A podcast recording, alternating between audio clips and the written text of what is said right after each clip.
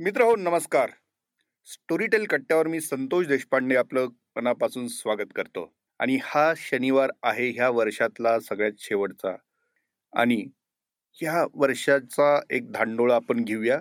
या वर्षात आपण काय ऐकलेलं आहे वेगळं आणि काय ऐकणार आहोत पुढच्या वर्षी सुद्धा. त्याहून महत्वाचं इयर एंडची एक ट्रीट तुम्हाला आम्ही देणार आहोत. हे सगळं काय आहे हे आपण आता जाणून घेऊया. प्रसाद मिराजदार यांच्याकडून. प्रसाद स्वागत. नमस्कार. यस प्रसाद काय वाढून ठेवलेलं आहे? वाढून ठेवलेलं आहे? हा स्टोरी टेलच्या रसिकांसाठी या आठवड्यात काय वाढून ठेवलेलं आहे? हो या आठवड्यात नेहमीप्रमाणेच खूप छान छान गोष्टी असणार आहेत. त्यातलं सगळ्यात महत्वाचं म्हणजे आता आत्ता आपलं व्हायरस पुणे रिलीज झालं गेल्या आठवड्यात आणि त्याला खूप छान प्रतिसाद मिळतो आहे. कारण सध्या सगळीकडेच व्हायरसबद्दलचं वातावरण आहे. लस काय येणार त्याच्याबद्दलचं आहे. नवीन व्हायरस आता ब्रिटनमध्ये निघालाय म्हणजे आणि व योगायोग समजावा नाही का? हो त्याच्यामुळे हा नवीन व्हायरस पुणे जे आहे त्याचे सुद्धा सगळ्यांकडे चर्चा चालू आहे आणि ती कादंबरी बऱ्याच जणांना आवडते. कादंबरी म्हणण्यापेक्षा मालिका आपली स्टोरीटेल ओरिजिनल आहे आणि त्याचे अनेक सीझन पण पुढे येतील. खूप. वेगळ्या प्रकारे लिहिली गेलेली अशी ही मालिका आहे. त्याच्यामुळे अ, सगळ्यांनी जरूर ऐकावी असं माझं मत आहे. right. आता या आठवड्यामध्ये जे आपल्याकडे येणार आहे ते हा आठवडा प्रामुख्याने दोन गोष्टींसाठी आहे. एक आहे म्हणजे वर्षाची अखेर आहे. त्यामुळे या वर्षाअखेरी आपण एक अतिशय उत्तम पुस्तक हे काल रिलीज केलेलं आहे. त्याच्याबद्दल आपण नंतर बोलूच. आणि अं, वर्षाचे शेवट करत असताना हा आठवडा प्रामुख्याने वैज्ञानिक आठवडा आहे असं म्हणता येईल. कारण बऱ्याचशा वैज्ञानिक कथा किंवा शास्त्रज्ञांबद्दलची माहिती हे या आठवड्यामध्ये जास्त आहे. आणि आता सुरुवात रविवारपासून करायची झाली तर आपला जिनियस जो प्रोजेक्ट आहे त्याच्यामध्ये लुई पाश्चर ज्याने देवीची लस शोधून काढली. हा फ्रेंच रसायनशास्त्रज्ञ होता आणि सूक्ष्म जीवशास्त्रज्ञ होता.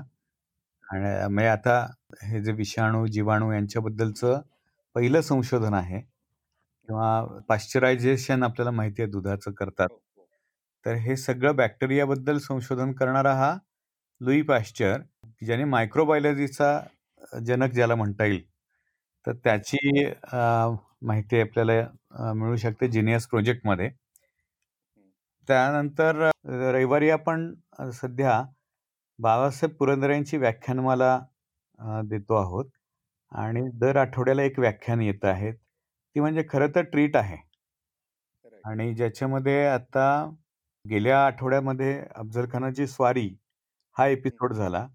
आणि आता या आठवड्यामध्ये स्वाभाविकच शिवाजी महाराजांच्या संपूर्ण चरित्रामधला सगळ्यात उत्कंठावर्धक आणि ज्याच्यामुळे आत्मविश्वास लाभला सर्व मराठ्यांना आणि अफजल खानाच्या स्वारीला यशस्वीपणे तोंड देऊन जावळीच्या खोऱ्यात छत्रपती शिवाजी महाराजांनी अफजल खानाचा जो कोथळा बाहेर काढला तर ती जी कहाणी आहे की जी एकदम रोमहर्षक आहे. रोमहर्षक आहे आणि अं, समोर जे पहिलं दृश्य येतं पराक्रमाचं अं, तो इम्पॅक्ट हा पुढे मराठ्यांचं साम्राज्य निर्माण करण्यामध्ये नि- झाला. तो अफजल खानाचा पराभव त्यांनी कसा केला याच्याबद्दलची अं, ही कथा आहे व्याख्यान मला व्याख्यान आहे. आणि खरंच ऐकायला पाहिजे. म्हणजे ही प्रतापगडावरची लढाई ज्या पद्धतीने जावळी ज्या पद्धतीने युक्तीने आणि शक्तीने दोन्ही वापरून छत्रपतींनी ते युद्ध जिंकलं ते निश्चितपणे अं, ऐकावं असं आहे. यानंतर मग आपल्याकडे प्रामुख्याने विज्ञान कथा ज्या लिहिल्या गेल्या किंवा ज्ञान ल- सर्वसामान्य लोकांपर्यंत पोचावं म्हणून कथेच्या माध्यमातनं लेखांच्या माध्यमातनं सातत्याने विज्ञानावर लिहून जे स्वतः वैज्ञानिक होते आणि ज्यांनी हे एक हाती काम घेतल्यासारखं केलं आहे त्या निरंजन घाटे यांच्या अनेक विज्ञान कथा आणि विज्ञानावरची पुस्तकं आपण आता प्रकाशित करतो आहोत. आणि ती या आठवड्यामध्ये पासून सुरू होत आहेत. त्याच्यामध्ये पहिलं पुस्तक आहे ते कळसूत्री म्हणून कादंबरी आहे. ज्याच्यात अणुबॉम्ब स्फोट विशेषतः पाकिस्तानमधल्या अणुबॉम्ब स्फोटाबद्दल एक गुप्तहेर कथा आहे. आणि आपल्याच गुप्तहेराला पराभव करायला लावणाऱ्या एका प्राईम मिनिस्टरची गोष्ट आहे. तर मी त्यातली क्युरियासिटी मोडत नाही ती डायरेक्टच ऐकण्याजोगी आहे. कळसूत्र. त्यानंतर डॉक्टर होमी भाभांवरती निरंजन घाटेंनी लिहिलेलं ज्ञान तपस्वी फक्त होमी बाबा असं नव्हे भारतातले जे वेग महत्त्वाचे सायंटिस्ट आहेत त्या सर्व सायंटिस्टची ओळख घाटेंनी आपल्या पद्धतीने करून दिलेली आहे. ज्यांनी भारतीय विज्ञान क्षेत्रामध्ये मोठा ठसा उमटवला. तर ज्ञानतपस्वींची माहिती करून घेऊया. त्यानंतर शोधवेडे शास्त्रज्ञ हे एक वेगळंच पुस्तक आहे ज्याच्यात अशा सायंटिस्टबद्दल की सायंटिस्ट म्हटलं की आपण ते एखाद्या विचाराने किंवा एखाद्या शोधाने शोध लावण्याच्या त्या धडपडीमध्ये इतके वेडे झालेले असतात की ते आपलं स्वतःचं भौतिक सुख विसरतात आणि मानवाचं सुख निर्माण करतात नंतर. म्हणजे त्यांच्या शोधांमुळे पुढे मानवी सुख मिळतं किंवा अनेक शोध लागतात त्याच्यातनं आपण सुविधा मिळवू शकतो. तर असे जे शोधवेडे शास्त्रज्ञ आहेत त्यांच्या गमती जमती सांगणारं पुस्तक आहे शोधवेडे शास्त्रज्ञ. आणि त्यानंतर स्पेस जॅक हे एकोणीसशे अडोतीस ते एकोणीसशे अठ्ठावन्न या golden age of science fiction म्हणतात या एजला म्हणजे ही जी त्याच्यात प्रामुख्याने मोठ्या प्रमाणावरती सायन्स फिक्शन लिहिली गेली. तर या काळातील निवडक कथांचा अनुवाद निरंजन घाटेंनी केलेला आहे. ज्या कथा वाचून म्हणजे त्या काळात जेव्हा घाटे लिहित होते अनेक नवीन पुढचे विज्ञान लेखक तयार झाले की जे म्हणतात की ह्या जगभरातल्या कथा आम्ही वाचल्या त्यातनी प्रेरित झालो आणि आम्ही कथा लिहायला सुरुवात केली. त्याच्यामुळे हे एक महत्वाचं पुस्तक आहे घाटे यांचं. आणि तर या पद्धतीने आपण संपूर्ण आठवडाभर तशा अर्थाने विज्ञान सप्ताह म्हटल्यासारखं हा आपण साजरा करणार आहोत.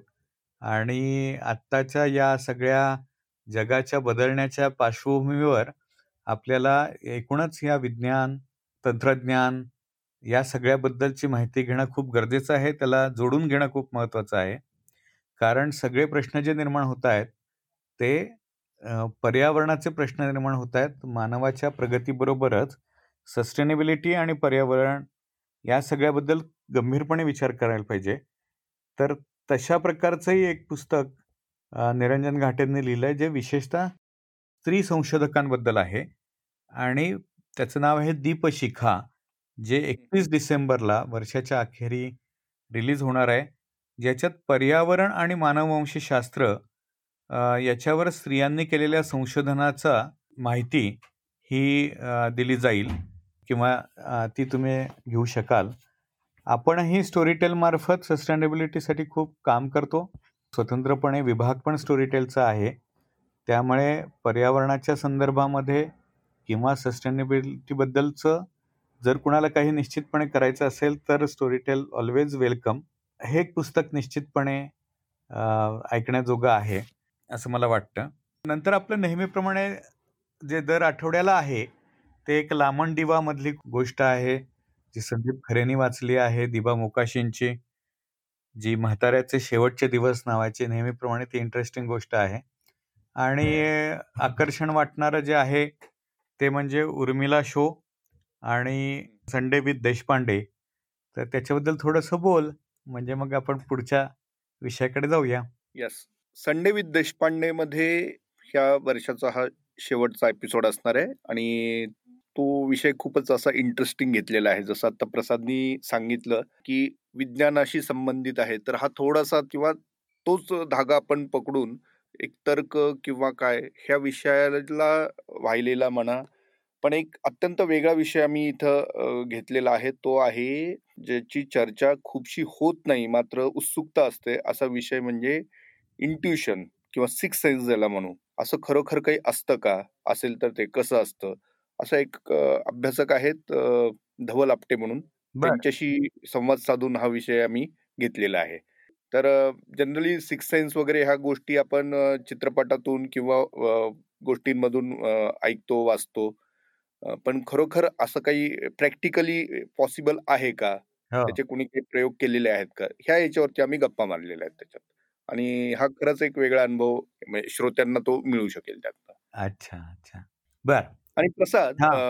आता आपण धांडोळा घेतोच आहे तर वर्षभरातलं तुझं काय आकलन आहे की स्टोरी टेलनी मी जर एका अं, शब्दात तुला उत्तर मागितलं की वर्षभरात स्टोरी टेलनी श्रोत्यांना काय देण्याचा प्रयत्न केला?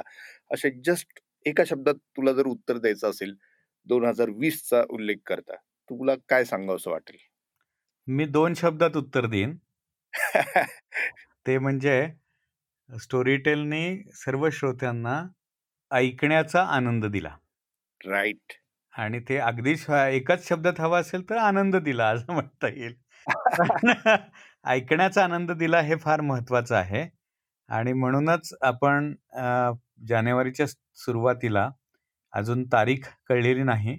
मी तारीख ठरवतोय पण बहुधा दहा जानेवारी किंवा त्याच्या पुढच्या रविवारी आपण ऐकू आनंदे असा एक दिन आपण साजरा करणार आहोत. आणि किती सुंदर ना. हा. ऐकू आनंद. ऐकू आनंदे तर ज्याच्यामध्ये आपण अतिशय अ, छानपैकी अ, सकाळी साडेसात ते रात्री दहापर्यंत आपण वेगवेगळे ऐकण्याचे आनंद काय घेऊ शकतो त्या सगळ्याबद्दलचा क- तो कार्यक्रम आहे. मी आत्ता फार तपशील देत नाही फक्त हा पुढच्या शो साठी आपण राखून हा. तर हे उत्सुकता निर्माण करतो की नवीन जानेवारीमध्ये आपण काय घेऊन येतोय? तर ऐकण्याचा आनंदच घेऊन येतो आहोत. म्हणजे आता हा आनंद आपण द्विगुणित करणार आहोत पुढच्या द्विगुणित वर्षी. करणार आहोत पण साजरा करणार आहोत. म्हणजे आ- ऐकण्याचा आनंद या वर्षाने दिलाच. पण तो पुढच्या वर्षी सुरुवात करतानाच आपण साजरा करणार आहोत. आणि हा खजिना आपण स्टोरी टेलचा मोकळा करणार आहोत. पण वर्षाच्या सगळ्यात शेवट करत असताना जे सगळ्यात महत्त्वाचं मला असं वाटतं की संपूर्ण वर्षभरामध्ये एक अतिशय महत्त्वाची कादंबरी जी यायलाच पाहिजे होती ती म्हणजे ज्ञानपीठ. पुरस्कार विजेते भालचंद्र नेमाडे यांची हिंदू ही कादंबरी आपण स्टोरीटेलवर रिलीज केली आहे चोवीस तारखेला आणि ती कादंबरी ही एक मैलाचा दगड आहे. मोठी कादंबरी आहे. जवळजवळ पस्तीस तासांची ही कादंबरी आहे. आणि त्या कादंबरीमध्ये चं वाचन अतुल पेठे या कसलेल्या अभिनेत्याने केलेलं आहे आणि अप्रतिम वाचन झालेलं आहे. म्हणजे एखादं सुंदर पुस्तक असतं ते पुस्तक आपल्या आवाजाने त्याची जादू ही एनहान्स कशी करता येते हे हिंदू ऐकल्यानंतर समजू शकतं आणि त्यातले बारकावे सुद्धा आपल्याला लक्षात येतात. श्रोत्यांनो आता आता प्रसाद हे जे सगळं सांगतायत तर त्याच्यावरून मला प्रसादला एक तुमच्या वतीने प्रश्न विचारावासा वाटतो. तुम्ही एवढं सगळं वर्णन करताय खरं. हा. मैलाचा दगड आहे हिंदू हे आपण. आणलेली आहे. एवढी मोठी कादंबरी आहे. अतुल पेठे यांनी तो आनंद श्रोत्यांना दिलेला आहे. हो. श्रोत्यांना ते नेमकं कसं कळावं? म्हणजे त्याचा आस्वाद त्यांना पूर्ण घ्यायचा असेल तर पण ते कशा पद्धतीने ते आता कनेक्ट होऊ शकतील? नाही यासाठी म्हणूनच आपण खास असं केलं की जणू काही एकपात्री प्रयोग केल्याप्रमाणे अतुल पेठेने संपूर्ण ही कादंबरी काय आहे? यातली सौंदर्य स्थळं काय आहेत? यातले पात्र कशी आहेत? याच्यामधले प्रसंग कसे आहेत? हिंदूमधले विनोद कुठल्या कुठल्या ठिकाणी येतात? आणि हिंदू कादंबरीचा संपूर्ण प्रवास कसा होतो?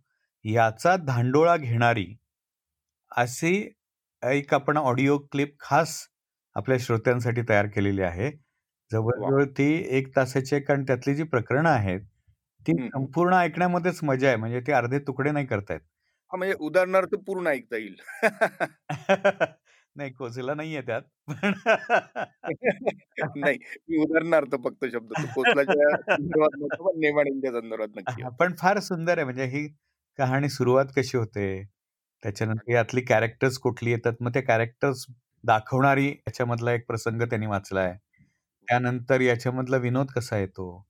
ते सांगणारा हे आहे ही खरोखर एक ट्रीट असणार आहे आणि श्रोते हो आमच्या ह्या संवादानंतर तुम्हाला ही ट्रीट ही मेजवानी ही पर्वणी तुम्हाला आता खुली होणार आहे.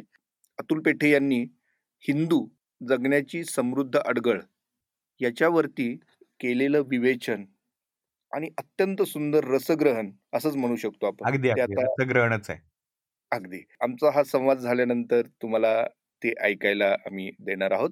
तर मी आणि प्रसाद आपल्या सर्वांचा निरोप घेतो. कारण आता तुम्हाला ज्या गोष्टीची उत्सुकता आहे त्याच्यात आम्ही आता फारसं थांबणार नाही. आणि हे वर्ष तुम्हाला येणारं वर्ष खूप छान आनंदी भरभराटीचं जावो आरोग्यवर्धक जावो अशी आमच्या सर्वांच्या वतीने मी शुभेच्छा सगळ्यांना देतो. हो. तुला काय शुभेच्छा द्यायच्या हो स्टोरीटेलच्या वतीने सगळ्यांना नववर्षाच्या शुभेच्छा. अगदी आणि माझ्या वतीने पण सगळ्यांना नववर्षाच्या शुभेच्छा. आणि नवीन वर्ष हे भरपूर ऐकण्याचं आनंदाचं समृद्धीचं असं जावं. आणि आपण असेच बोलत राहूया ऐकत राहूया. येस तर श्रोते तुम्हाला नवीन वर्ष श्रवणीय जावो आणखी. अशी सदिच्छा देतो. आणि आता आम्ही दोघंही आपला निरोप घेतो. आणि आता जी मगाशी मी जी ट्रीट सांगितलेली आहे ती तुमच्यासमोर आता मी खुली करतो. थँक्यू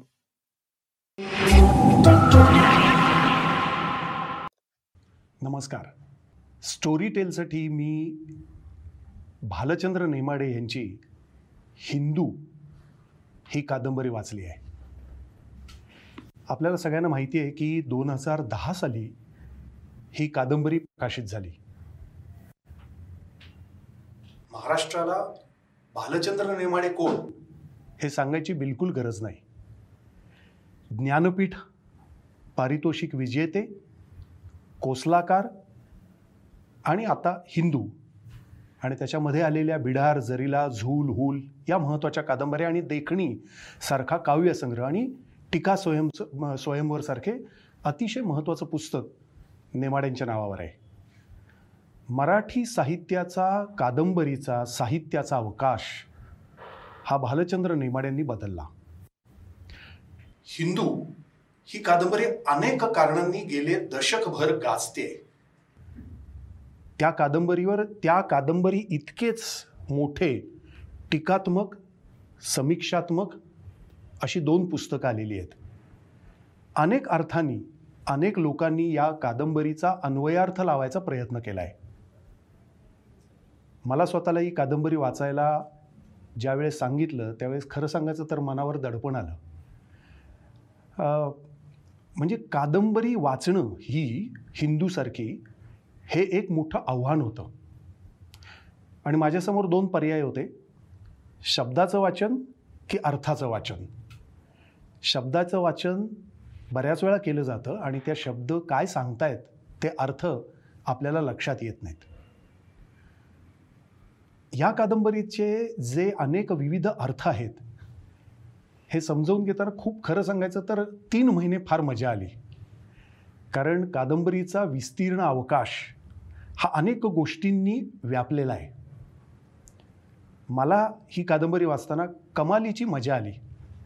ती मजा कशी कशी आली हे मी हळूहळू सांगत जाईनच. आणि काही चार तुकडे मी त्यातले मला आवडलेले हे इथे आपल्यासमोर एक वानगी दाखल सादर करणार आहे. हिंदू. जगण्याची समृद्ध अडगळ असं त्याचं उपशीर्षक आहे. कादंबरीचं पहिलं पान उलटलं की एक कविता येते. ती कविता अशी. या विश्वभानाच्या घोंगावत्या समुद्र फेसात निरर्थक न ठरो आपल्या आयुष्याचा सुरम्य सप्तरंगी बुडबुडा. न ढळो हे पहाटी पांघरलेले दाट झाडातून डोकावणारे रोशन सूर्य. या खिन्न विनाश तत्वाच्या झपाट्यात दरवळो अकाली महामेघानं उठवलेली जमिनीतली उग्रगंधी धूळ. साचो. घर भरून जगण्याची समृद्ध आडगळ. हिंदू. लेखक भालचंद्र नेमाडे. या कादंबरीत एकंदर सहा प्रकरण आहेत.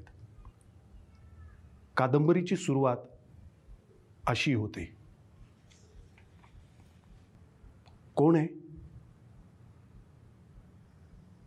मी. मी आहे खंडेराव. यावर स्तब्धता. मग मी विचारतो तू कोण? मी तू आहेस खंडेराव. अंमळ चुळबुळत साता मी म्हणतो म्हणजे? तुलाच मी मी कोण असं विचारलं? म्हणजे स्वतःलाच मी कोण? असं? मग तो कोण? मीच? आत्ता बरोबर. तरच आपल्याला काहीतरी सांगता येईल खंडेराव. मी तू तो एकच. ह्यावर सामसू किती एक शतकांची निशब्द. आणि खंडेराव फक्त गोष्टच सांगत जा राव. रामकृष्ण हरी. ही तर मोठीच आफत आली आपल्यासारख्या माणसावर.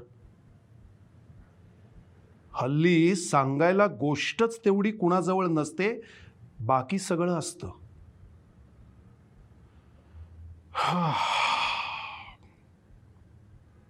असं म्हणून मी वरच्या तंबूच्या कापडावरचे काळे पांढरे ठिपके पाहत पुन्हा झोपी जातो. पुन्हा दिसायला लागतो. मी मोठ्या मेहनतीनं तयार केलेला सप्तसिंधू भूप्रदेशाचा नकाशा. आकाशातून खूप उंचीवरून अफगाणिस्तानातल्या शरयू नदीपासून राजस्थानातल्या सरस्वती नदीपर्यंतच्या या नव्या नकाशामुळेच माझं संशोधन सर्व चर्चित झालं. आमच्या युनेस्को मोहेंजो दडो एकोणीसशे त्रेसष्ट प्रोजेक्टच्या पुरातत्वज्ञांनी हा सगळा प्रदेश उकरून ठेवलेला मला सिंधू नदीवर उतरताना दिसतो. सक्कर खालच्या एका गच्च भरलेल्या सभागृहात शिरताच माझे गाईड सांखळिया सर मला लाल लंगोट नेसवून उघड्या अंगभर तेल चोळतात. भारतीय हिंदू प्रतिनिधी लेझीम ढोल वाजवत चर्चासत्राच्या मध्यभागी लाल मातीच्या आखाड्यात आणून बजरंग बली की जय. असा जयशब्द करत नाचत निघून जातात. दंडातली बेडकुळी दाखवत मी व्यासपीठावर उभा आहे असं दिसतं. ह्यानंतर रंभादी देवांगनांचं तऱ्हेतऱ्हेचे फेर धरून सारख्या अंतरावर ढबदार पावलं टाकत नाना तऱ्हेचे अंगविक्षेप व हावभाव वगैरे शारीर चापल्याची कमाल करून सोडणारं नयन मनोहर नृत्य झाल्यावर सर्वांनी आपापल्या माना डोलावून स्वतःच्या तोंडात बोटं घालून मोठी वाहवा केल्यानंतर अध्यक्ष महाराज तोंडावर बुरखा टाकून माझी ओळख करून देत आहेत. हे माझेच गाईड एवढे थोर जगप्रसिद्ध पुरातत्वज्ञ अशी कशी ओळख करून देतात? येथे जमलेल्या देशोदेशींच्या रागिष्ट संस्कृतिष्ट ओरिएंटलिस्ट इजिप्तलॉजिस्ट मानववंश शास्त्रज्ञ भूवैज्ञानिक प्राणीशास्त्रज्ञ रसायनतज्ञ इंजिनियर मृतपात्रज्ञ छायाचित्रकार वगैरे मोठमोठे उंची पोशाख केलेल्या तर तऱ्हेच्या विद्वज्जन हो आपले आजचे वक्ते येन केन पत्रिकेतून प्रसिद्ध झालेले पुरातत्वज्ञ मिस्टर खंडेराव विठ्ठल अजून पी एच डी अटपेना परंतु आपल्या मनाला येईल तसा सिंधू लिपीचा अर्थ लावून दाखवणार आहेत. हे दक्षिण भारतातल्या पश्चिम किनाऱ्याजवळील उत्तर महाराष्ट्रातल्या पूर्व खानदेशात मोरगाव खेड्यात शेतकऱ्याच्या घरात जन्मले. एवढी ओळखही खूप झाली. किंवा म्हणा एवढी ही ओळख खूप झाली. मिस्टर खंडेराव सुरू करा तुमचा शोध निबंध मी मी अवसान राखून माझा त्रिभुवनात सर्वत्र चर्चेत असलेला सप्तसिंधू प्रदेशाचा नकाशा टांगतो.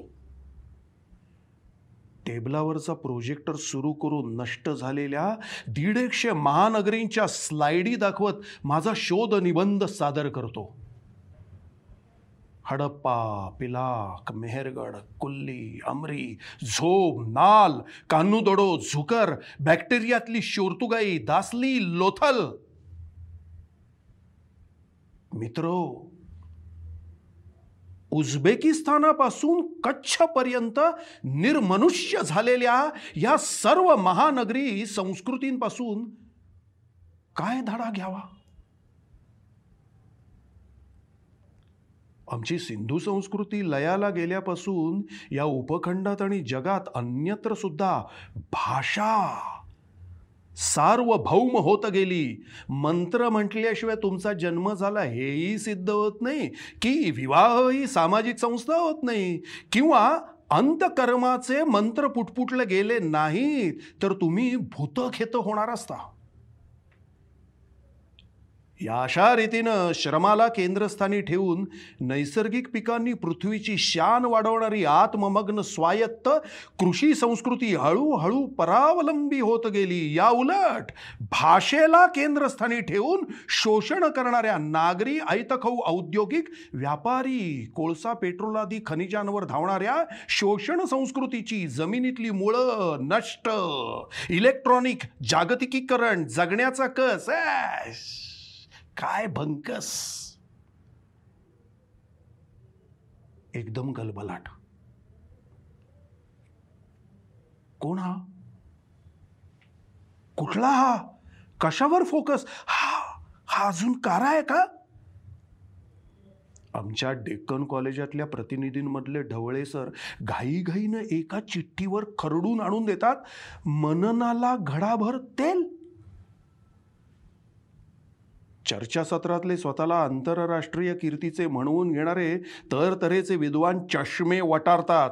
आमच्याच युनेस्को कॅम्पातले शंभर एक कूपनलिका खोदून सिंधूच्या आताच्या तळाखाली पासष्ट फुटापर्यंत भूस्तरातली पाण्याची पातळी नेणारे जलशास्त्रज्ञ मोयंजोदोडोच्या पाच एक किलोमीटर परिघातला पाच हजार वर्षात साठलेला तीस एक फूट खोल गाळ पूर्ण उपसून आम्हाला उकरण्यासाठी ही नगरी मोकळी करून देणारे अमेरिकन इंजिनियर बुलडोझर तज्ज्ञ आणि आतापर्यंत खर्च झालेल्या पंच्याहत्तर लाख डॉलरांचा हिशेब ठेवणारे अमेरिकन हिशेबनीस सगळे संतप्त नजरांनी घशात गव्यांसारखे आवाज काढायला लागतात. गाईड सांखळी सर आपली अध्यक्षीय जबाबदारी पार पाडण्यासाठी बर्फाची लादी मागवून घेतात आणि डोक्यावर ठेवतात.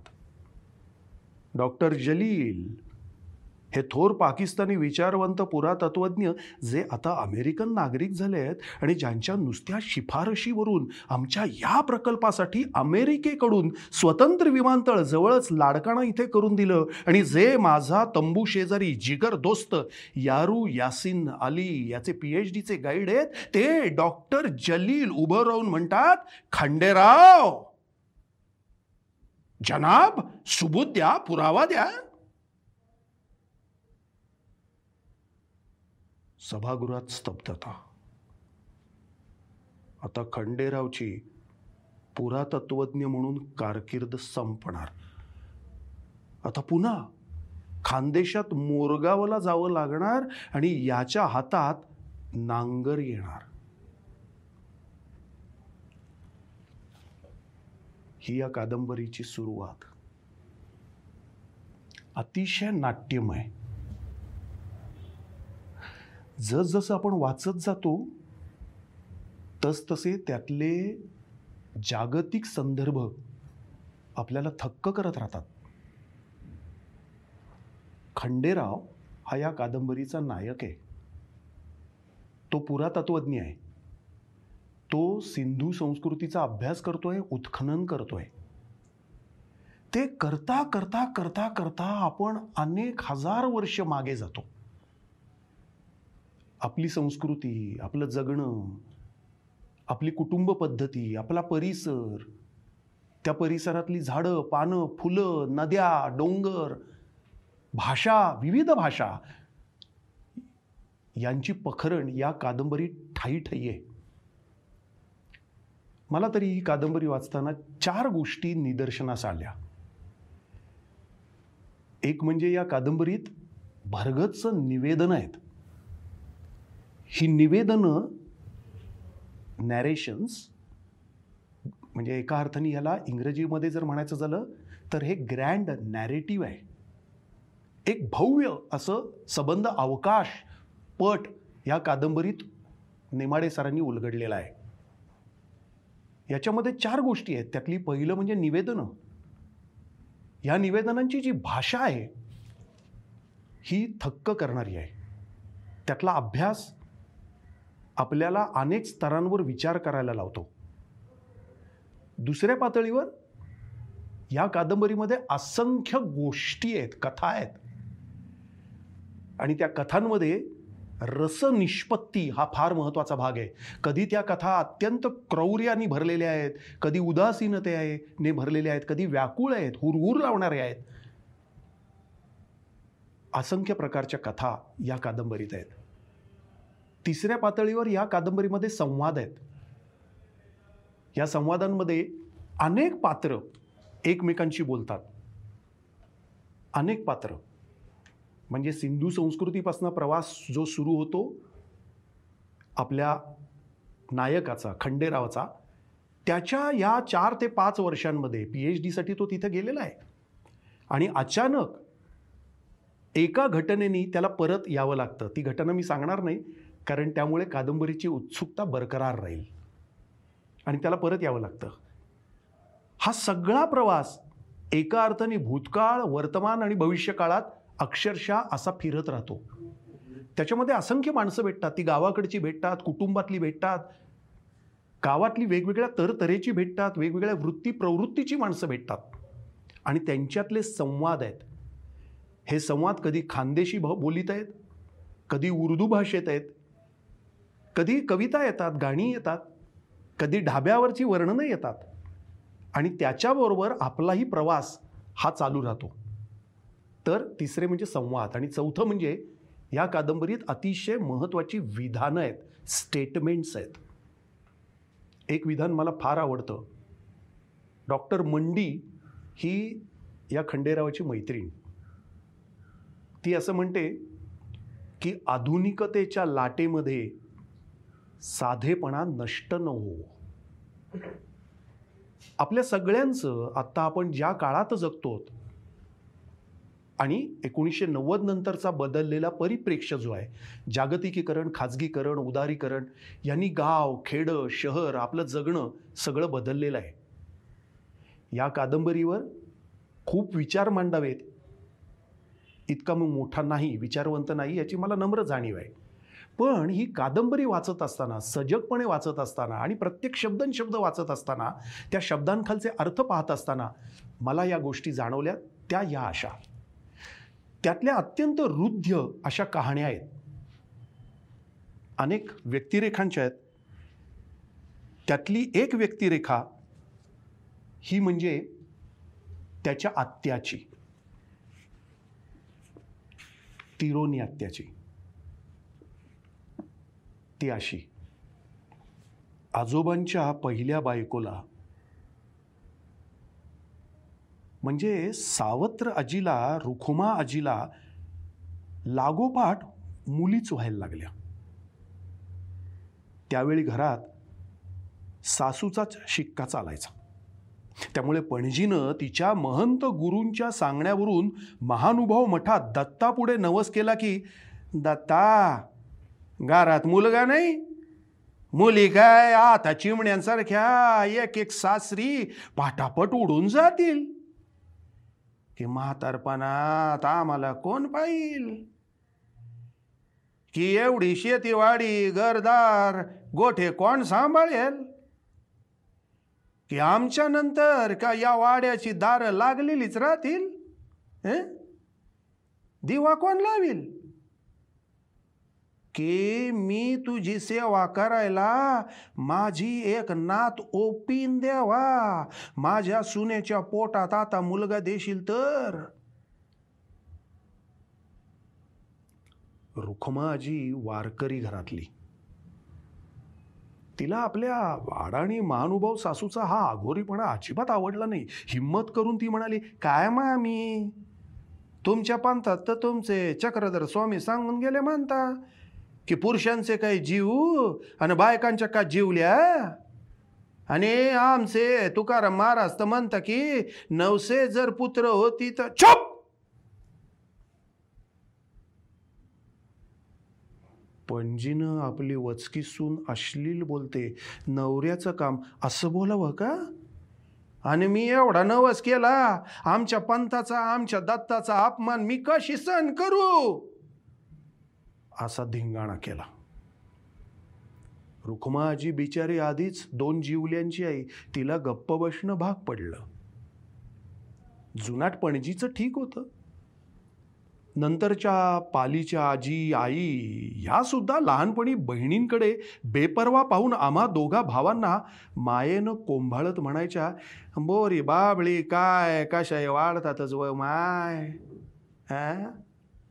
आंबाच तर सांभाळावा लागतो.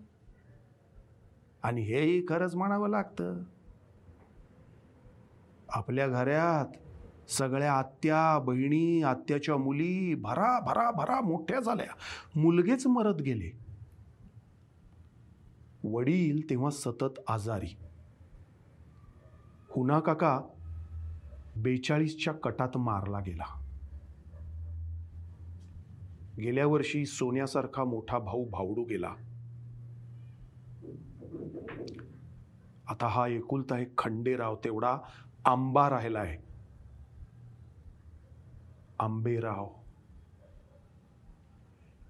एकमेव खांब सगळ्या घराचा खंबेराव खंडेराव वंशाचा दिवा. आईनं एकदा मला पत्रात धांदलीत लिहिलं होतं तू वंशाचा दावा आहेस. दिव्याऐवजी चुकून दावा. म्हणजे दिव्यापेक्षाही भयंकर. ह्या रुखमाजीच्या दोन्ही मुली एकदमच देवीच्या साथीत गेल्या. एकाच दिवशी झावरीत दोघींना टाकून एकाच गोरमध्ये पुरायला नेलं तेव्हा रुखमाजी जगात कधी कोण रडलं नसेल इतकी मोठ्यानं रडली. यावेळी ती गरोदर होती आणि तिला सात माशा रोगट मुलगा झाला. वर्षभरातच पुन्हा तिच्या पोटात चिंधू आत्या आली. खरं असं म्हणतात की मुलींचे लहान लहान मुडदे नेताना पाहून रुखुमा आजीनं जे अंतरुण धरलं तर पुन्हा बाळणपणाचं निमित्त होऊन मेली. तेव्हा तर पेरण्यांची घाई. त्यामुळे मोठ्या गडबडीतच ही दुसरी आजी पाठ लावून रातोरात आणली. ही आमची सख्खी सीता आजी. फारच प्रेमळ मोठ्या मनाची निघाली. तिनं तान्या चिंदुआत्याला पोटच्या पोरीसारखं सांभाळलं बोळ्यानं दूध पाजून पाजून पेरण्यांची कामही सांभाळून तिला वाचवलं. सीताजीचं काय पुण्य तर तिला पुढच्या वर्षी पहिला मुलगाच झाला म्हणजे आमचे वडील विठ्ठलराव. कर्तबगार पुढारी. हा दत्ताच्या नवसामुळेच झाला असं सगळीकडे झालं. आता मानल्याप्रमाणे बिचाऱ्या चिंदू आत्यालाच हे मोरगावचे सगळे देवाला देतील या भीतीनं तिच्या मामाकडच्या लोकांनी आधीच हरकत घेतली. की वा रे वा. आमची वहीण गेली आता भाची बोरता. मुलगा तुमचा. फायदा तुमच्या दुसऱ्या बायकोला इस्टेट्याला आणि आमची भाची बिचारी निमायची लेख चिंदी तिला माठात जोगीन करता. अरे हॅट! कशाचा तुमचा देवमान भावड्या आणि कशाचा नवास? आणखी पक्की पाचर म्हणून त्यांनी एवढ्याशा दोन अडीच वर्षांच्या चिंदू हत्याची सगाई त्यांच्या नात्यातल्या धरणगावच्या देशमुखाच्या पोराशी पक्की पण करून टाकली. झालं पोरीला कुंकू लागलं. आता देवाला ती चालणार नाही. असं हे दत्ताचं लफडं चिंदू हत्याच्या आजोळच्या राजकारणी लोकांनी आमच्यावर आणि दत्तावरही उलटवून टाकलं. पण हे प्रकरण इथेच मिटतं तर ते मानभाव देव कसली वडिलांना त्याच सुमारास कुठल्या तरी दुर्धर रोगानं पछाडलं.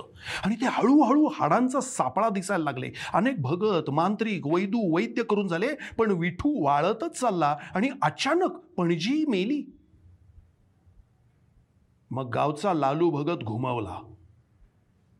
त्यानं सत्य बाहेर काढलं की ए सीते! देव कॉपलाय बहिणा तुमच्यावर. तुझ्या सासून देव आले कबूल करेल पोरगी त्याला दिली नी. सीताजी म्हणाली मले मुलगीच नाही तर मी काय देऊ? भगत म्हणाला नमस्कार. म्हणा देवा मले पोरगी देशील तर तुले वाईन. नाही तर दार लागीन म्हातारे तुझ्या घराचं. आजी बिचारी घाबरी घुबरी दत्ताच्या वारी मठात गेली आणि दत्ताला लोटांगण घालून पुन्हा त्याला अडकवलं की माग माया सासून तुले कबूल करेल पोरगी आता माया पोटी देशील तर तुले वाईन बापा. पण माया पोराले बरं कर. असा हा आधीच्या नवसातच पोट नवस करून मुचलक्यासारखी पुढे आठ वर्षांनी होणार असणाऱ्या तिरोनी आत्याला मठातल्या देवाकडे आधीच नोंदवून टाकली. श्रीकृष्ण श्रीकृष्ण श्रीकृष्ण. म्हणजे तिरोनी हत्या जन्माच्याही कित्येक वर्ष आधी संन्याशीण होती. जशी पोटी आली तोंडात माळ घेऊनच जन्मली. म्हणावं तिरोनी हत्या आजन्म ब्रह्मचारी? पूर्व जन्म पूर्व पू जन्म पूर्व ब्रह्मचारी। देमती दैवे करावे ते केले पुरुषे करावे ते ठेले। खर तर आजपर्यंत हिंदू धर्मात मुलीसाठी कोणी नवस केलाय? हा ऐतिहासिक प्रकार आमच्या घरात घडला. ही नवसाची मुलगी म्हणून तिरोनीला जन्मापासून महत्वपण आलं. त्यातून तिचे दाट लांब केस त्रिवेणी नावासारखे. असे केस देवाला शोभतील बाई. बाया कौतुक करायच्या. देव बिपा कसा पलपोटा असतो. आपली ती कशी बरोबर रूपानं गुणानं आपसरा केली. काही जण म्हणायचे पोरीनं सोरनं जन्मताच वाचवलं उंड्याचं. वाड्यात खेळणाऱ्या पोरींमध्ये उजळून निघणारं तिचं रूप पाहून पाहुणे कनवाळू हा तिच्या लांब केसांवर फिरवत म्हणायचे हा हा हा हा. हीच का ती मान भावीण बाई माय माय माय. खेळून घे माय थोडे दिवस. एकदाची डोई बोडली आणि काजळीत भिजलेली काळी चिरगुट अंगावर चढली की मग खा कोर के आणि करा घोक.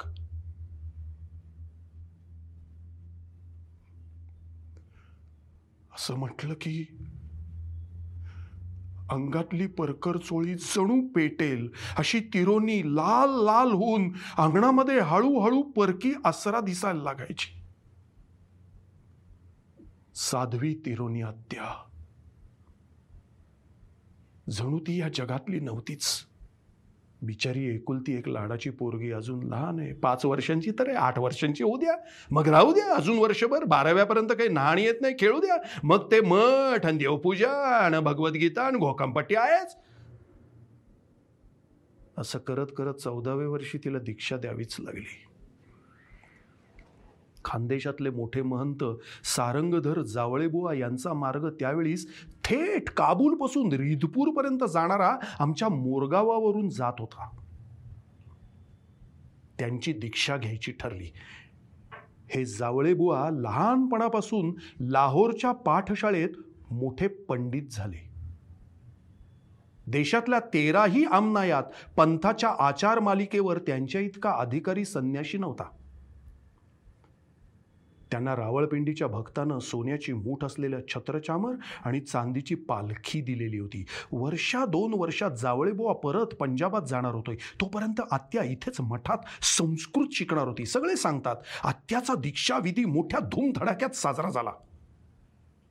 गावातल्या मांगांनी केलेला सनया सूर चौघड्यांचा मोठा वाजंत्री नाद अजून ऐकायला येतो. सबंध गावात वेसपंगत वरणबट्टी घरचं तूप. आजी आठवण सांगायची की एवढा सखंडू सारखा सारखा आत्याकडे धावतो. तिच्या पुढच्या रेशमासारख्या केसांचा ढीक स्पर्शाला धडपडतोय. आई ओढून ओढून दुसरीकडे नेते आता तिरुनी नाही म्हणायचं हिराईसा म्हण तिरोनी आत्या आता हिराईसा झाली.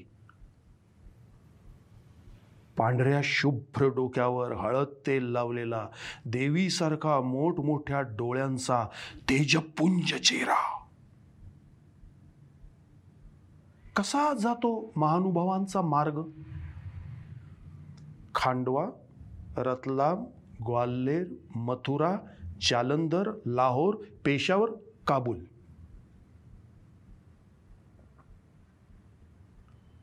आता केव्हा येशील हिराईचा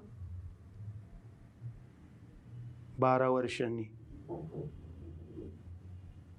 गावाबाहेर राहुट्या पडल्या.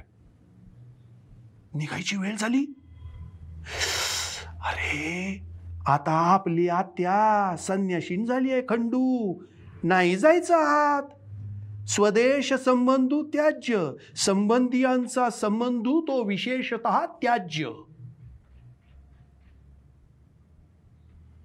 उंच आंब्याच्या झाडावर हुश हुश करत मी चढून बसतो. लहान लहान गाठोड्या बाचकी झोळ्या खांद्यावर टाकून राखी कुडत्यांमधले संन्याशी लाल कपड्यांमधले महंत काळ्या चिरगुटांनी पूर्ण अंग डोक्याचे गोटे कपाळ मान लपेटून चेहरा जेमतेम दिसेल अशा संन्याशिणींमध्ये आत्या कुठे दिसतेय का? म्हणून मी धडपडून फांदीवर पुढे सरकतो. ओळखली? थिरोनी आत्या. ती सगळ्या संन्याशिणींमध्ये सारखी मागे वळून वळून पाहणारी लहान खुरी तुरु तुरु चालणारी आमची आत्या. हा. हा शेवट. गेली वीस वर्ष मी हेच दृश्य पाहत फांदीला लटकून आहे नंतर वर्षभरातच उपखंड हादरवून टाकणाऱ्या घटना घडल्या. कुठे आमचं सातपुड्यातलं लहानसं मोरगाव तिथे सुद्धा तडा गेली. सारंगधर बाबांचा मार्ग पेशावरकडे कुठेतरी चालला असताना इकडे देशाची फाळणी झाली. हाहाकार! बिचारी तिरोनी हत्या तिकडेच अडकली. बिचारी? जरब बसेल असा कपाळापर्यंत काळा पदर पांघरलेला गुरु आईचा तेजपुंज चेहरा समोर आल्याबरोबर मी दचकतो खंडू. अरे बिचारी बिचारी काय लावलंयस मगापासून एवढा शिकलास गेली वीस वर्ष एवढी तुला शंका असू नये की आपणच एक चूक करत असू. ती म्हणजे आपण विचारच चुकीचा करत असू. अरे रे रे. काय तू या इंग्रजी शिक्षणाचा उपयोग? एवढा पी एच डी होतोयस आणि एवढं तुला समजू नये की श्रद्धेमुळे तर या आयुष्याला अर्थ आलाय बळ आलंय करोडो लोक कष्ट करून जगत असतात ते या श्रद्धेमुळे. शांतपणे गरिबी व्याधी जरा मृत्यू सहन करतात ते या श्रद्धेमुळे. बिचारी बिचारी म्हणणं बंद कर. सबंध जगातल्या सगळ्या संसार करणाऱ्या बायका बिचाऱ्या का नाहीत? आपल्या घरातल्या बाकीच्या बायका का बिचाऱ्या नाहीत? सिंधू मावशी तिची सुधी बिचारी नाही? आत्याचं काय? बायडीचं काय? आणि सोनावहिनीचं काय? लाडकीचं काय? जा जा खंडू जा.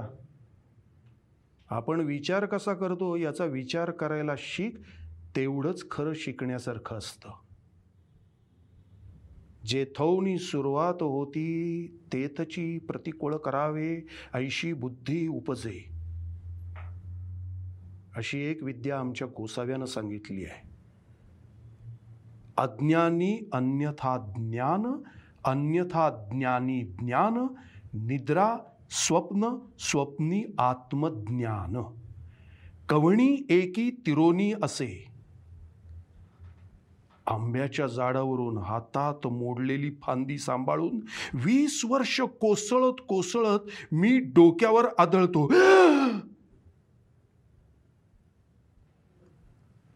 ड्रायव्हर एकदम वेग कमी करून लेन बदलून थांबतो.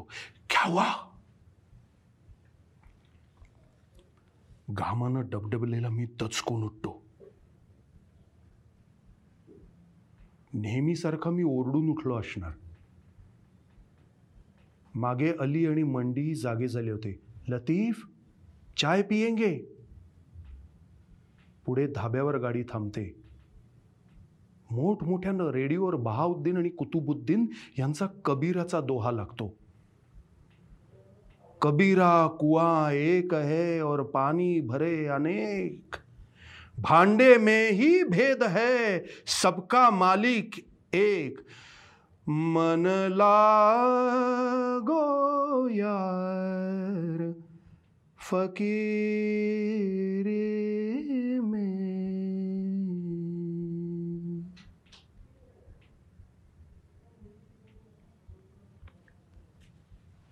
हिंदू कादंबरीत अशा असंख्य गोष्टी आहेत कथा आहेत कहाण्या आहेत वाक्प्रचारात सुभाषित आहेत. आणि मराठी भाषेचा एक प्रचंड मोठा पट या कादंबरीत आहे. या कादंबरीत कुटुंब संस्था गा ग्रामसंस्था याच्याविषयी महत्त्वाची भाष्य आहेत. स्त्रिया या आपल्याला या कादंबरीत वेगवेगळ्या प्रकारच्या भेटतात.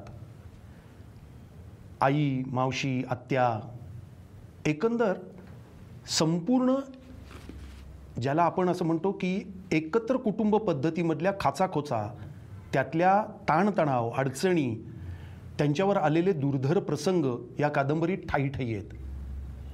या कादंबरीचं अजून एक वैशिष्ट्य म्हणजे असंख्य वेगवेगळे जे आपण शब्द वापरातून नाहीसे झालेले आहेत म्हणजे नुसती शेतीची अवजारं म्हटली तर अनेक शब्द ह्याच्यात आहेत. उखंडणी पखरणी कोळपणी अनेक शब्द आणि अनेक गोष्टी या कादंबरीत येतात. अनेक वृक्ष वेली पक्ष्यांची नावं फुलांची नावं खाद्यपदार्थ यांच्या संदर्भामध्ये हा एक कोश आहे. अर्थातच या कादंबरीमध्ये अतिशय गमतीदार असेही प्रसंग आहेत. जेव्हा खंडेराव परत भारतात यायला निघतो तेव्हा त्याचा एक रेल्वेतला प्रवास आहे. माणसांच्या वृत्ती प्रवृत्ती यांनी तो सजलेला आणि नटलेला व्यक्ती आणि वल्ली दाखवणारा असा हा प्रसंग आहे. माणसांच्या तुडुंब गर्दीच्या भुसावल बोगीत गाडी आल्याबरोबर मी चढलो. दारातही लोक उभेच होते. मराठी माणसाला फक्त संकटाच्या वेळीच स्फुरते अशा उपजत दांडगाईचा मुक्त हस्त वापर करत मी बराच आत शिरून वरच्या सामानाच्या बर्थवर पेटी ठेवण्यात जेमतेम यशस्वी झालो. कारण डब्यात बरेच मराठीच होते. शिवाय पेपरात जबलपूरकडचे मोठे हिंदू मुसलमान दंगे सुरू झाल्याच्या मोठ्या बातम्या होत्या. त्यासाठी ग्वाल्हेरीपर्यंत चार पूर्ण डबे मिलिटरीला अचानक द्यावे लागल्याने सगळीकडे गर्दी लोटलेली होती. आता हे येणारे छत्तीस तास जागरणच. आणि कालची रात्र झोप नव्हती. जागरणांची सवय असूनही आता डोकं भणभणायला लागलेलं होतं. अशा वेळी काहीही ऐकायला येतं आणि कोण काय बोलतं हे कळेनसं होतं. झोपून जाता येतं अशा तिकडच्या सारख्या आगगाड्या या देशात कधी सुरू होतील? युद्धाच्या तयारीलाच या भिकाऱ्यांचे सगळे पैसे संपून जातात. शेवटी डब्यात तर शिरलोच आहोत. खंडेराव भणभणणारं डोकं फक्त सांभाळ. शरीर आपोआप परवा भुसावल स्टेशनवर पोचेल. रामा रे रामा जिरत जिर जे जी जी जी जी जी. परमेश्वर नाही असं मी एका वर्तमानपत्रात वाचलंय. इंग्रजी पेपरात? अरे पाठलाकडून कबूल करून घ्या नुसत्या शेंड्या लावतो. सुधाकर अजून ज्योतींकडेच आहेत. वैशाली दुसरं काही करते? आप क्षत्रिय है विनोबा अजून जिवंत आहेत. तुम्हारे भाषा में वो ज्ञानपीठ मिला है वो क्या उसका नाम बहुत बड़ा राइटर है। मुझे वो ना मालूम हो तुम्हें तो पता होना चाहिए ना। तेवढ्यात तिकडून खंजिरीवर दिल के अरे मा आंसुओं में बह गए। असं तारस्वरात म्हणत एक जण येतो. खंडेराव, त्याला एक रुपया दे. एरवी डब्यात असं कोण गाणं ऐकवणार? मतलब आपको लड़का लड़की कुछ हुआ ही नहीं? क्यों? फ्रिज में चूहा घुस गया। बंद कर दिया साले को। मर जाएगा क्या? कि खराब करेगा सब चीज़ें? तुम्हारे जोरू को कॅन्सर बीमारी हुआ आहे गे बाहेर समाजात कुटुंबात घरात कुठेच न मिळणारी निनावी गोपनीयता आणि खाजगी आविष्कार प्रामाणिक प्रश्न आणि प्रामाणिकच उत्तर. दुःख हलकं करणं आणि कुठेच न मिळणारा विश्वासू आधार. एकमेकांचं स्वायत्त अस्तित्व जपणारा बंधुभाव. एक बोहरीबाई पूर्ण काळा बुरखा मोठं टोपलं झाकल्यासारखा पांघरून असं बसल्यामुळे डब्यातल्या वातावरणातला एक जिन्सीपणा बिघडला होता. तिच्या नवऱ्यानं जेवणाचा डबा काढताच तिनं पटकन चेहऱ्यावरचं लोंबणारं जाळीचं झाकण उलटं करून आपल्या सुंदर नागडोळ्यांनी डब्यातलं धार्मिक सामाजिक वातावरण बरंच सौम्य केलं. गुजरातीत एक जण बोहऱ्याला विचारतो का हो? તમારો અમદાવાદે જામા મસ્જિદમાં તરક્કી મદરસા ચાલે છે કે તમે જાણો છો હા જી ચલતી आहे तिथे कुराणाशिवाय आणखीन काय काय पडवतात उत्तर पत्र मग एक एक फेरीवाला आपलं हुन्नर दाखवत पुढे जातो चणे विकणारा मागच्या मिसळवाल्याच्या अर्धा डबा पुढे असतो तर मिसळवाला त्याच्या मागून येणाऱ्या बोर्डभर प्लॅस्टिकची नळी नारंगात फिरवून विनासायास पेलाभर रस काढून दाखवणाराला जागा करून देत पुढे पुढे सरकत राहतो. एक तंबाखूचा व्यापारी सत्य आणि अहिंसा यावर बाजूच्या एका खादीधाऱ्याला तात्विक उपदेश करत होता. तर तो त्याला तो खादीदारी माणूस नऊ बाय चारच्या पार्सलीपेक्षा बारा बाय तीनची पार्सल चारशे किलोमीटरपर्यंत शंभर रुपयांनी रेल्वेनं कशी स्वस्तात पडते हे पटवून देत होता. कुंभमेळ्याहून आलेले मराठी लोक मराठीतून हिंदीत बोलत होते तर यूपीचे मुंबईतले हिंदीतून मराठी. सुमारे अकरा लोक सेगा टांगळ्या खाके बुडून मरे हे सांगत होते. वृंदावन मथुरेच्या मध्ये कुठेतरी एका स्टेशनाला लागून असलेल्या देरासरासमोर पटांगणात हजारो कबुतरं दाणे टिपताना दिसली.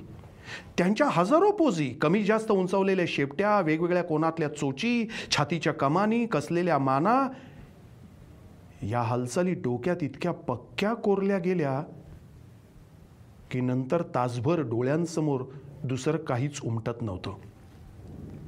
एक विनोदी प्रवृत्तीचा गृहस्थ सगळ्यांची आकारण हासरा चेहरा करून उभं गाणणारी सलगी करत होता. नेहमीचा हा सद्गुण प्रवासात दुर्गुण ठरतो हे त्याला माहीत नसावं. खूप उद्गार वाचक टाकणाऱ्या ललित गद्याच्या लेखकासारखा. हा तो गाडीचा प्रवास. आणि त्या प्रवासामध्ये तुमच्यासमोर एक संस्कृतीचा पट सामोरा येतो. माणसं दिसतात आणि वेगवेगळ्या भाषा आणि त्यांचे लहेजे आपल्या कानावर येतात. अशीच एक गंमत आहे. ती त्यांच्या घरातली आहे. नेमाड्यांनी अतिशय कोरडे ओढलेले आहेत.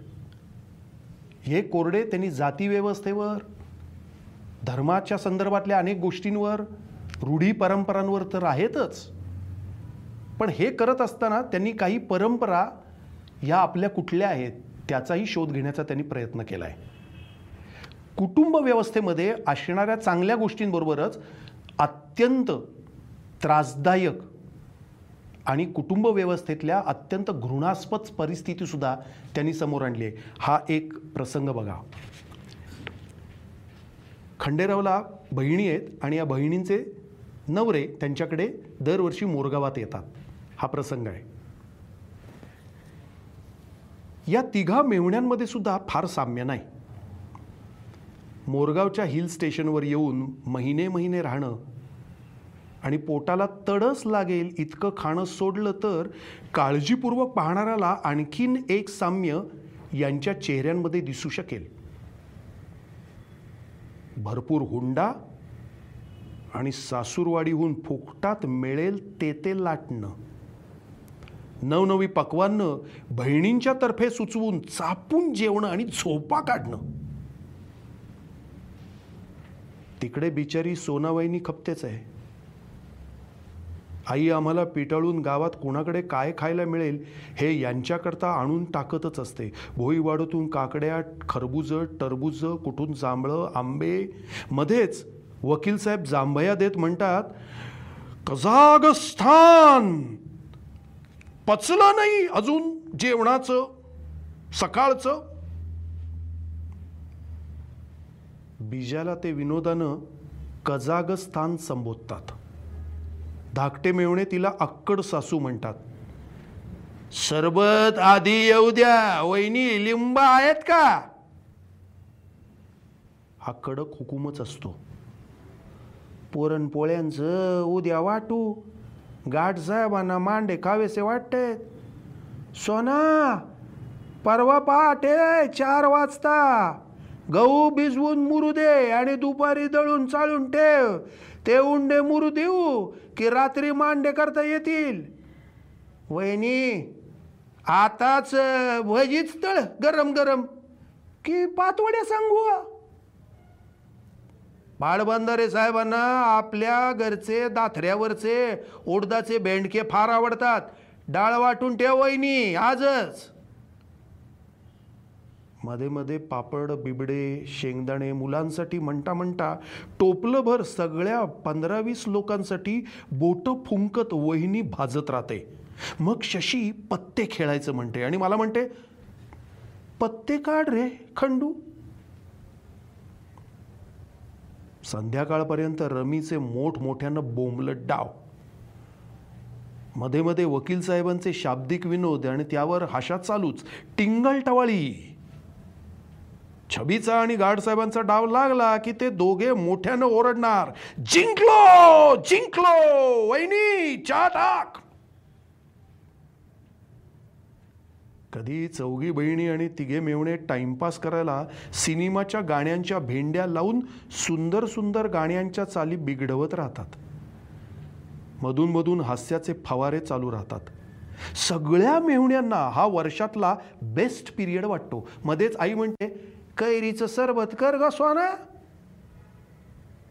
शिवाय घरातले सगळे पोराबाळांच्या लेंडाराबरोबर एकदम जेवायला बसणार. वकील साहेबांचे शाब्दिक विनोद ऐकत हा हा ही ही करत एक एक दीड दीड तास जेवणं चालणार. काही कमी पडलं तर सारखं एक सारखं वाढणाऱ्या सोनाची तारांबळ. पोरांचे लाड समजवणं करत सगळे उठेपर्यंत सोनाला झोप यायला लागते. तिची कोणाला काही वाढण्यात चूक झाली की आई घुरू घुरू करणार.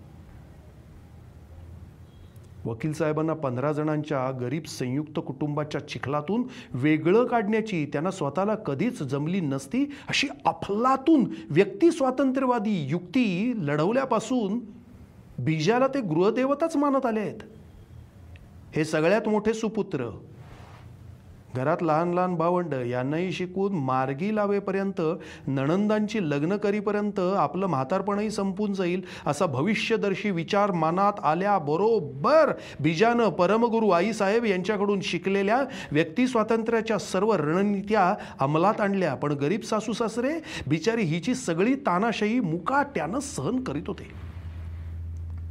धीरही आपली श्रीमंत माहेरवाली वहिनी जसं म्हणेल तसं मान्य करत राहिले. कोणीच एका शब्दानं भांडे ना उलट बीजाची बाजू घ्यायची. त्यामुळे उलट तिची फारच पंचायत झाली. आईची व्यक्ती स्वातंत्र्यवादी महाशिकवणसुद्धा या सरळ स्वभावाच्या लोकांमध्ये यशस्वी होईनाशी झाली. आणि वेगळं निघण्याचं बीजाचं स्वप्न मृग मरीचिके सदृश्य दूर दूर जात चाललं. पण दुष्ट प्रवृत्ती नेहमीच सुष्ट प्रवृत्तीपेक्षा अधिक प्रयोगशील असते. मग आईसाहेबांनी पडवलेल्या एका तबकफाड युक्तीनं एकाएकी वकील साहेब आपल्या भावांवर संतापून खोटे डोळे पुसणाऱ्या आपल्या व्यक्तिस्वातंत्र्यवादी पत्नीबरोबर घरातून बाहेर पडले. पुन्हा तुमची तोंड पाहणार नाही आणि तुम्ही आमच्याकडे आम्हाच्याकडे येऊ नका असं म्हणत नेसूच्या कपड्यांनिशी ही दोघं घर सोडून आली. म्हणजे आत्तापर्यंत यांच्यासाठी त्या सर्वांनी उपसलेले कष्ट क्षणात अफेडणीय झाले. यानंतरची सर्व कर्तबगारी वकील साहेबांची. त्यांनी एका सज्जन मित्राला आपली कहाणी सांगितली. हा श्रीमंत मित्र संवेदनशीलही होता. कीव म्हणून का मदत म्हणून? या घरातून बाहेर काढलेल्या दाम्पत्याची दुसरी व्यवस्था होईपर्यंत आपलं नव्यानंच बांधलेलं घर या मित्रानं त्यांना फुकट राहायला दिलं. नागपूरहून आपली इथे बदली होईपर्यंत खुशाल राहा. असा उदार आश्रय देऊन गेलेल्या या मित्राच्या बँकेतल्या खात्यात तो नको नको म्हणत असताना दरमहा पंचवीस रुपये घर भाड्याचे म्हणून वकील साहेब भरत राहिले.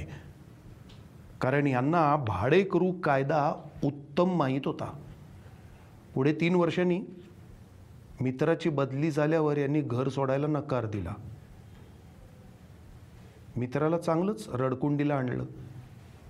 यांच्याच शाब्दिक विनोदात सांगायचं झालं तर nine came to his nose हो हो हो हो.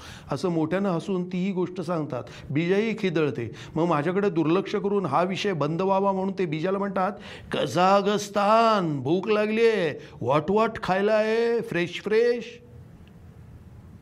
याला न हसता त्यांचा पिच्छा पुरवून मी म्हणतो पण वकील साहेब हा एक प्रकारे विश्वासघात नाही का? उपकाराची फेड. खंडेराव घर मालकाकडे कार आहे तो उपकार करणारच. अहो आम्हाला चार अपत्यांची आपत्यांचीच म्हणा की चारी कन्या म्हणजे. चार आपत्यांचा शिक्षणाचा लग्नाचा खर्च झेपेल? तुम्ही द्याल अर्धा खर्च पोरीचा मामा म्हणून? प्रॉपर्टी बहिणीच्या वाट्याची द्याल तेव्हा द्याल. आता प्रॉपर्टी तरी द्याल आम्हाला. हॉट हॉट आणा सगळे मेवणे आणि बहिणी पत्ते पोटाशी धरधरून हसतात.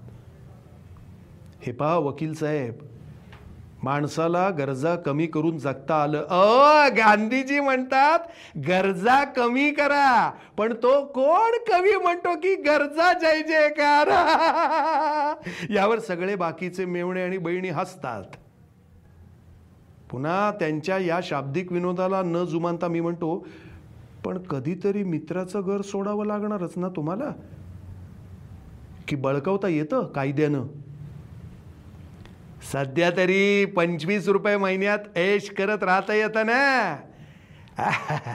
हल्ली चेक परत येत आहेत.